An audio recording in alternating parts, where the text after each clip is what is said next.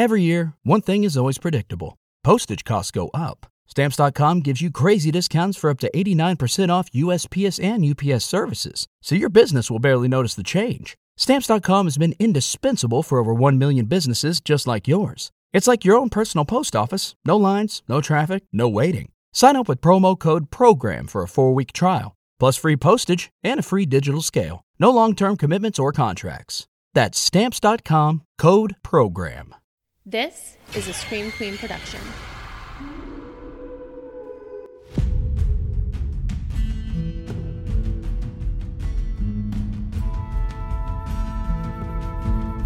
I'm Jen Carpenter, and this is So Dead Podcast. It's True Crime Tuesday, Deadheads. I hope this post finds you all safe and sane. It has been just about a month now since Michigan has officially been canceled, and life as we know it right along with it. Uh, but time marches on, uh, and here's something this Friday, I will turn 40. The big 4 0. I cannot believe I'm saying that out loud. um, there was supposed to be a big surprise party. Surprise! And I was supposed to get all of the presents like the giant spoiled brat that I am. Alas, that is not to be. And, and that whole thing honestly just feels so unimportant now in the grand scheme of things. All I really want is my health, uh, the health of my loved ones, the health of all of you, and for this unimaginable nightmare to be over. But 40 years, that is a milestone. And to spend it quarantined in the midst of a global pandemic, uh, you know, I am certainly not going to forget this birthday. But today, I want to talk to you guys about someone else's birthday. On April 28th, Glenn Richard Hustin Jr., Lenny, as his family calls him, will turn 50 years old, and his family would love nothing more than to celebrate his special day with him, albeit from a safe distance, but they can't because Lenny has been missing since 2001. Before we get into this one, I want to tell you how I first heard about the disappearance of Lenny Hustin. My buddy Kate Saxton, who lives very near where Lenny went missing, brought this story to my attention as kind of like a hey, here's the true crime story from my hometown, you should look into it. Which I get those a lot, but then Kate looked into it. Uh, she started asking people around town about Lenny. She got in touch with his family. She did a ton of research and she actually arranged a meeting for me with Lenny's sisters, which that is something that I have not done before. Met with a family before doing the research and doing a story for a case, and it was intense. It was sad, but it brought such a realness to this story. Meeting with Lenny's sisters was actually the last social thing that I did before the world shut down. Kate and I met them at the Middleton Diner on a Sunday. They shared stories and pictures, and then Lenny's sister Rose took us to some of the important locations in the case, including a place called Rainbow Lake, which is its whole own story that we'll talk about later. In a different world, Kate would be here telling this story with me because it's really her, her it, it's hers. Uh, but congregating is illegal at the moment, so today Kate is my silent co host. I promise you guys she's super fucking funny and she's pretty easy on the eyes. Uh, not that that matters in podcasting or in life, but she is, just saying. Uh, so everybody say hi to Kate. Hi, Kate. All right, let's get to it. Fulton Township, which is not to be confused with the city of Fulton. Apparently, we needed two Fultons in Michigan for some reason. Uh, Fulton Township is located about 40 miles due north of Lansing. With a population of just under 2,500, Fulton Township is made up of three unincorporated villages Perrinton, Pompey, and Middleton. So, 2,500 people, that is a small town, as it is, and then divide that into thirds. That's how small of a community we're talking when we talk about Middleton. Everyone truly knows everyone, and everyone knew Lenny Hustin.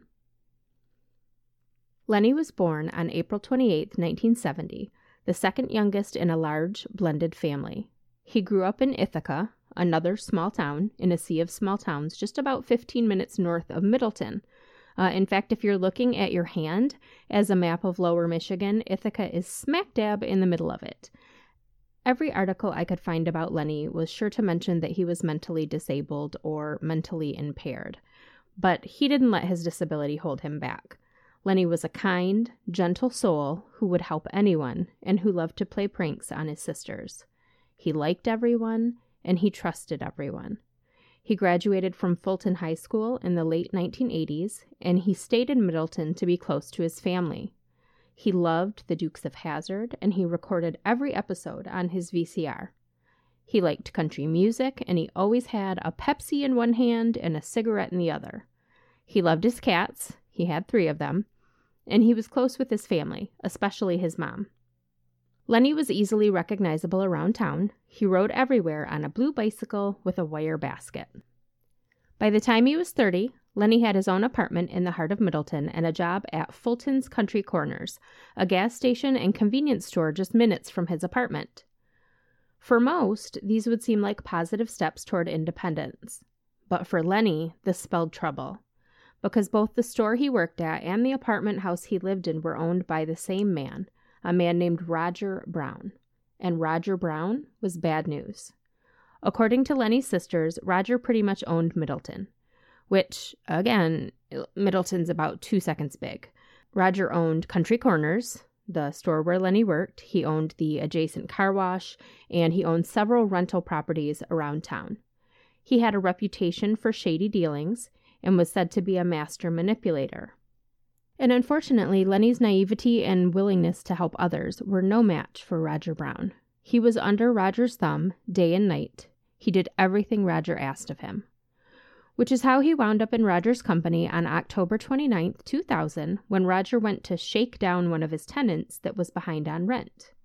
The tenant wasn't home, so Roger, with Lenny by his side, illegally entered the residence and took some of the tenant's personal property as collateral, which obviously that's illegal.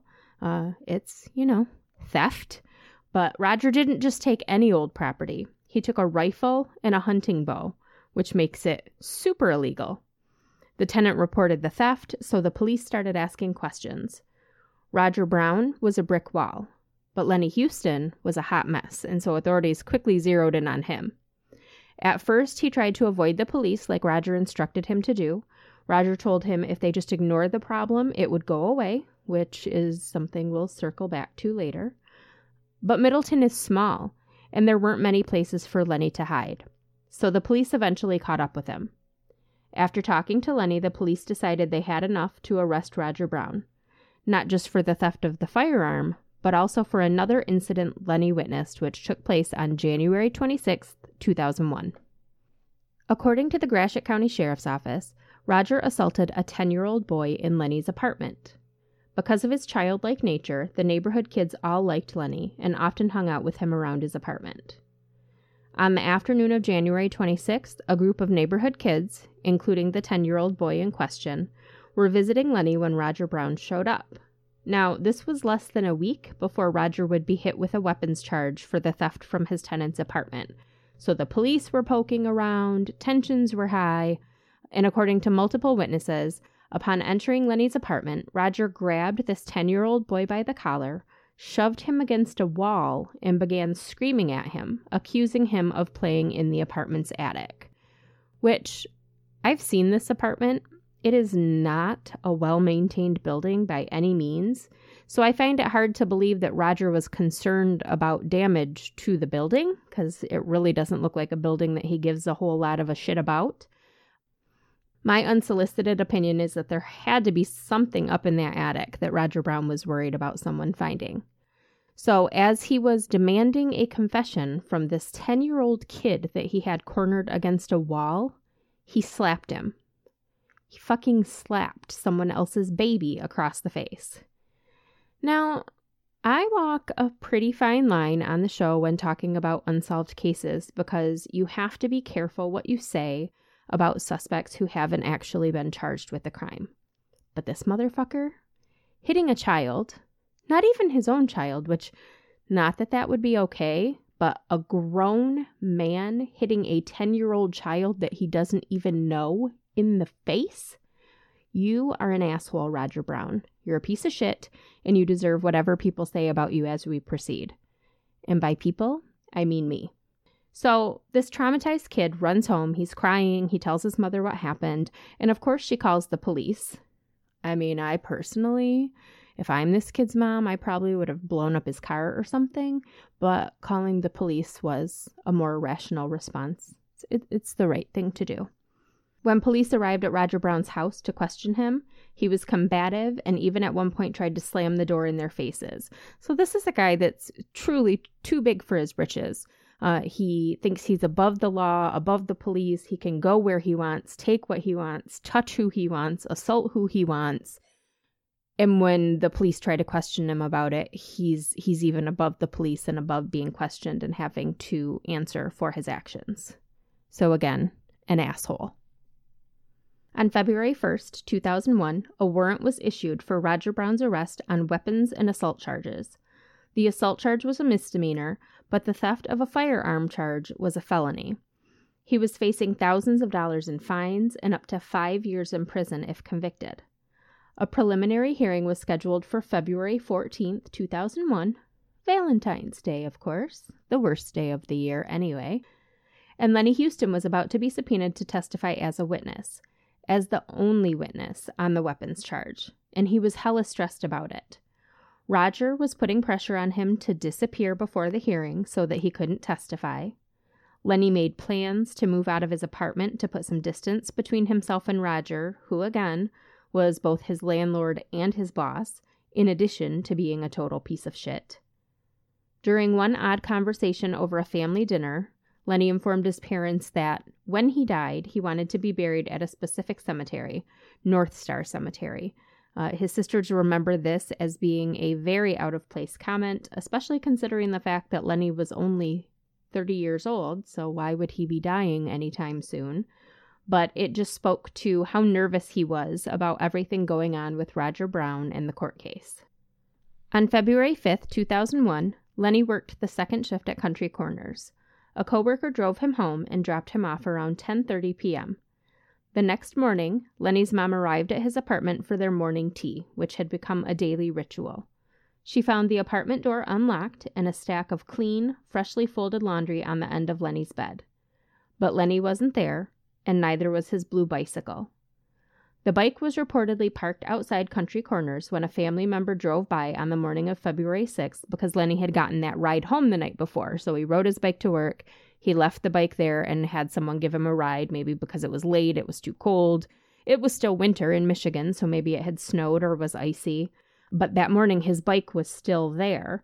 Lenny did not show up for his shift at work that day, but oddly, his bike went missing from the store. So it was there when he left the night before, it was there the next morning. He never came back, but his bike disappeared. His family mobilized about town, searching all of his familiar haunts, but Lenny had disappeared, just like Roger Brown had told him to. Lenny's family reported him missing on February 11, 2001. They were hopeful that police would bring Lenny home safely, but were not optimistic. Lenny loved his family. He would never leave without telling someone, or leave at all to hear his sisters tell it. He was very much a homebody and always went to his family when he was in trouble. If for some reason he had left town, even if it wasn't by choice, he would have found a way to contact them. It had been almost a week, and nothing. There had been no activity on his bank account since the day he went missing, and his government aid and income tax refund checks went uncashed, as well as his last paycheck. The Gratiot County Sheriff's Office and the Michigan State Police conducted searches by foot, patrol car, quad, helicopter, horse, Nothing. Lenny had simply vanished into thin air. That fact alone was troublesome to Lenny's family because they say he would not have been capable of pulling off a vanishing act on his own. They plastered flyers in shop windows and on telephone poles all over town. Two billboards went up with Lenny's face on them, and a $2,000 reward was offered for information on his whereabouts. Still, nothing. Meanwhile, Roger Brown warned his employees at Country Corners that they were not to so much as speak Lenny's name and told investigators that Lenny had taken off of his own free will. He pushed the story that Lenny wanted to reunite with his father, Glenn Hustin Sr., who'd been absent for most of his life. Roger Brown knew Glenn Sr., as they'd worked together at the Oldsmobile plant in Lansing as young men, and he told investigators that due to this, Lenny had opened up to him about wanting to move down south to get to know his dad. But that lead, of course, didn't pan out. It was theorized that Roger had possibly sent Lenny to Kentucky to stay with his son so that authorities could not serve him with the subpoena, but that didn't pan out either. And there were darker theories still. There were rumors that shortly after Lenny's disappearance, Roger had a new cement foundation laid for a garage that he suddenly decided to build. But that when the construction company returned to check on how the foundation had settled, Roger refused to let them inspect it. There was talk of a brush pile on Roger's property that was festering with black flies and a horrible odor of decay. But before police could secure a search warrant for the property, the pile was burned. Two weeks after his disappearance, on February 20th, 2001, Lenny's blue bicycle with the wire basket was found near a trucking warehouse in Ithaca. But there was no sign of Lenny. This just raised more questions. How did Lenny's bike get from Country Corners to Ithaca, 20 miles away, after Lenny disappeared? On March 16, 2001, the felony firearm charges against Roger Brown were dropped because the entire case hinged on Lenny's testimony. So Lenny's well timed absence saved Roger thousands of dollars and years of prison time. In the assault case, Roger pled guilty to jostling and paid a fine of $360. So when Lenny Hustin disappeared, so did all of Roger Brown's problems. In the small village of Middleton, where everyone knows everyone and everything, the disappearance of Lenny Hustin was all at once the only thing anyone could talk about and the one thing everyone was afraid to talk about. It's been alleged that Roger would threaten people who brought up Lenny's name and that he used intimidation tactics on Lenny's family even going so far as to vandalize their property and taunt them. Roger considered himself the big man about town. Again, Middleton is not even a town, it's basically a neighborhood, but okay, bro, you do you. Uh, and as the big fish in the small pond, he had lackeys, cronies, a crew, whatever you want to call them, uh, a group of friends, employees that did his bidding for him. And you know what they say, right? Loose lips sink ships. Is that is that it? Is that what it is? Now that I'm saying it out loud, I'm not entirely sure. I think it's right. Anyway, the more time passed, the more comfortable Roger Brown became about running his mouth, saying things like, oh, they'll never find him. He's never coming back. And his crew followed suit. The idea that Roger killed Lenny, or had Lenny killed, to get out of a possible five year prison term became Middleton's worst kept secret. And if that's true, God, what like, is that what a human life is worth? Five years? What your fucking soul is worth? Up to five years? Well, scratch that because I'm pretty sure Roger Brown sold his soul a long time ago. As proof, here is a statement that he made to the Carson City Gazette regarding Lenny, who he referred to as easy to replace. I'd like to make this thing die. We're getting tired of the whole thing. I'm not going to sit down and worry about one person because he's not around. The guy was mentally retarded, and I think, as far as he was concerned and I'm concerned, it's done with. Fuck you. That's all I have to say about that. As weeks turned to months and months turned to years, talk of Lenny turned to whispers in Middleton, and then those whispers stopped altogether. The billboards were covered over, the posters were taken down, probably by Roger fucking Brown. The reward money was allocated elsewhere. The news outlets stopped calling. But Lenny's family never gave up. For years, his sister Rose called the Michigan State Police Post in Ithaca monthly, asking for updates on the case. Vigils were held on the anniversary of Lenny's death almost every year. In 2007, Lenny was featured on America's Most Wanted. Still, nothing.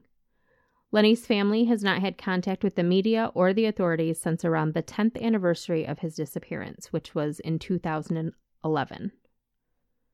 In a feature that ran on the 10 year anniversary, the last time I could find that Lenny was in the news, Michigan State Police Detective Steve Benn told the Morning Sun that Lenny's disappearance still keeps him up at night. It's the most frustrating thing I've ever been involved with, he said. Somebody's going to come loose with some information. Somebody knows something. That was in 2011.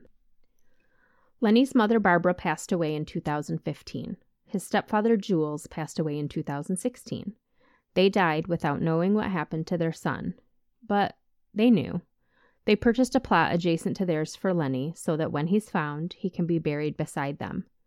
And that's all his family wants at this point. Meeting with Lenny's sisters gave me an opportunity to do something that I haven't done before. I got to ask them what they wanted the outcome, the impact of this episode to be, which that was both a very powerful moment and a very unnerving one because the pressure to do a story justice once you've looked the family of a victim in the eyes and promised to try to help is a lot. Lenny's sisters are under no illusions about what happened to him. Of course, there's always going to be that little glimmer of hope that comes with not knowing, but realistically, they believe Lenny was killed very soon after he went missing, and that he was likely already dead by the time they realized he was gone. They believe Roger Brown is responsible, it's not so much a question of what happened to Lenny at this point as where is Lenny. They just want to know where he is. They want justice. They want closure. They want to be able to honor their parents' last wish to find Lenny and give him a proper burial. In the words of Lenny's sister Ruth, we miss the world out of him. We're coming up on 20 years since Lenny went missing, and Detective Benn was absolutely right. Somebody knows something. I've been to this town. I've seen Lenny's apartment where he disappeared from, the convenience store that he worked at, his empty burial plot. I've even seen the garage that he's supposedly buried beneath. It is all within like a five mile radius, maybe less. There are people who know what happened. Secrets weigh on you, time wears you down, and with everything that's going on in the world right now, there has never been a better time to be a hero. So if you know something, say something. Lenny Hustin was last seen alive on February 5, 2001 in Middleton, Michigan. At the time of his disappearance, he was 5 foot 5, 120 pounds, with dark hair, brown eyes, oversized gold-framed glasses, a thin mustache, and possibly a goatee. He had a scar on the top of his head, a large birthmark on his neck, and a gap between his upper front teeth.